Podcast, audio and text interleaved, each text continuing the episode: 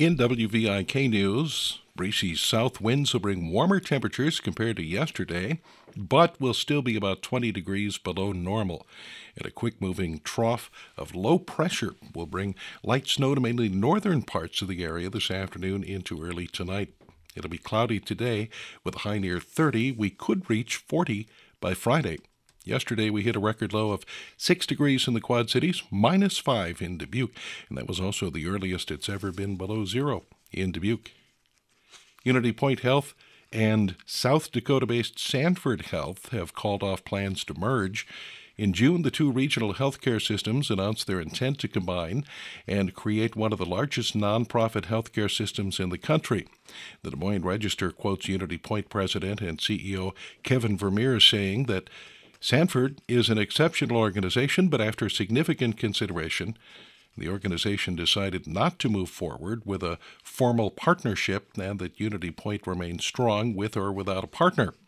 Sanford CEO Kelby Krabbenhoft said in a statement that those who worked on the merger are disappointed that the Unity Point Health Board failed to embrace the vision.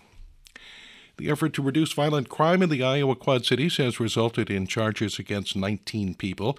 The U.S. Attorney for the Southern District of Iowa announced 19 men face a total of 38 gun, robbery, and drug charges. That follows similar charges against 25 people announced in August.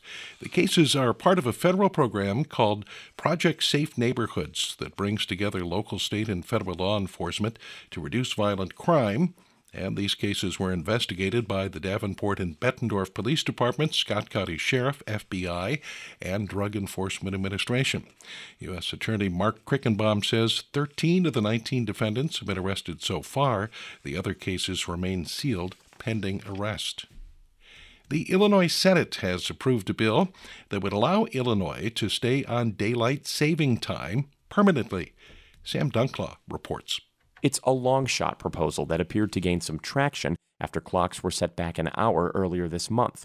Proponents have argued keeping Illinois on daylight saving time would help residents stay healthy and increase productivity at work or school.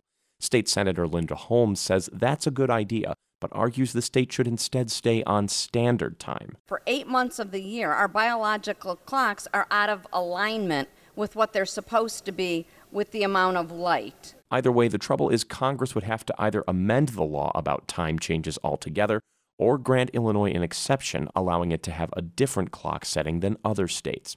Others, including California and Florida, have passed similar measures. I'm Sam Dunklau. The annual effort to give bicycles to needy children for Christmas is underway. For the 19th year, Bikes for Brains has started raising money. Founder and organizer Sandy Seeley says the goal this year is $8,000, and with that money, she'll be able to buy up to 130 bikes. We have absolutely wonderful, wonderful donors here in the Quad Cities, and many who wish to be uh, anonymous. I mean, it's nothing for us to get a check for two hundred, five hundred, a thousand dollars. I mean, it, it's just absolutely wonderful. Seeley says the importance of bikes for children was recognized by Dr. Benjamin Spock, who wrote a very influential book for parents in the 1940s and 50s called Baby and Child Care. And with the blocks, they learn their numbers, they learn the alphabet, and they can play with the block. With the bike, they learn balance, they uh, get exercise, and she says many low income families can afford blocks, but not bicycles.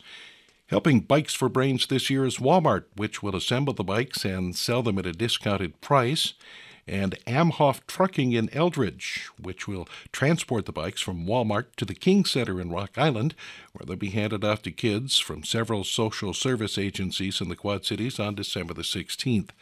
The Moline Pilot Club will donate helmets and show the kids how to safely ride.